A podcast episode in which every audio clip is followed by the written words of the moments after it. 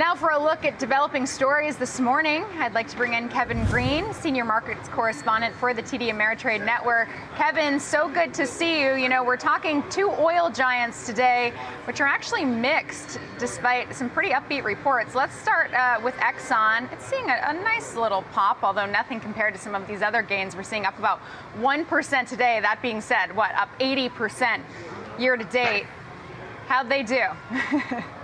Yeah, I mean, overall, when you're looking at a lot of these oil companies and what they reported, it was actually pretty remarkable. And I think the market was really expecting these type of returns. When you're looking at Exxon here, they actually reported four dollars and ninety five cents per share. Uh, the street was actually looking for three dollars and eighty eight cents per share. Revenue came in at 112 billion. Uh, the street was looking at 115, so they came up a little bit short when it came to revenue. But when you look at some of the other numbers that they reported, it just was phenomenal. Upstream revenue was 3.1 billion dollars. Upstream just means uh, exploration and, and, production, basically, and that's uh, been the bread and butter for a lot of these oil companies as they have been reported. Just record numbers here. The Permian Basin also saw just a record uh, amount of production. It looked like about 560,000 barrel of oil equivalent equivalent or BOE year over year growth that we saw year over uh, we saw year over year growth.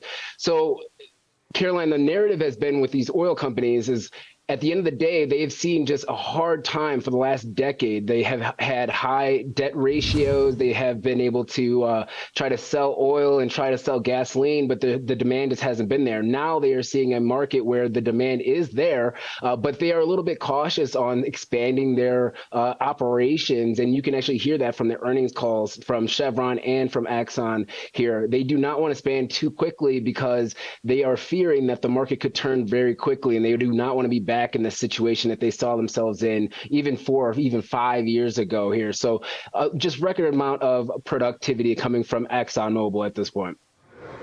And then Chevron as well. It's down about one tenth of a percent. Big earnings beat, not necessarily record profits, but any reason why this one's not ticking higher other than the fact that it's uh, already seen pretty impressive year to date gains?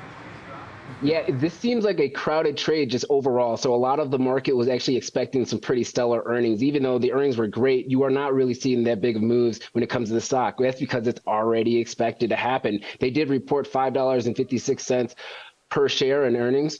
Uh, the market was looking at five dollars and two cents. Revenue came in at sixty-six point six billion. Market was looking at fifty-eight point nine billion. Once again, Permian production just came in at seven hundred thousand barrels of oil equivalent a day. That's a twelve percent increase year over year. Return on capital that was employed twenty-five percent, and they were on track to beat their 2021 cash flow record here. So, Caroline, at the end of the day, they are you know looking like cash cows, and it looks like the market market is actually trying to rotate a little bit into these names because they know the companies do not want to expand. They want to be able to return uh, cash to shareholders and be able to constrain uh, the risk of potentially seeing a quick market turn here. So you know, last thing I will say, there's a narrative out there that the United States is not doing what it should to be able to create production or generate production. That's actually kind of false. We should have at the end of the year second highest productivity when it comes to oil production um, that we've ever had. And so, what we are really trying to see and what we are seeing is exports of oil is actually increasing, which is why we are seeing the prices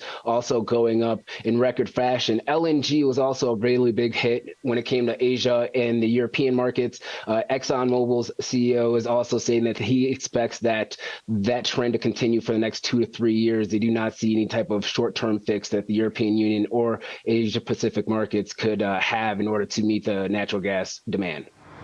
Well, that's certainly a relief, although we'll have to see if the administration weighs in on these better than expected profits. Something tells me they might, but we have to leave it there. Kevin Green, Senior Markets Correspondent for the TD Ameritrade Network. Thank you.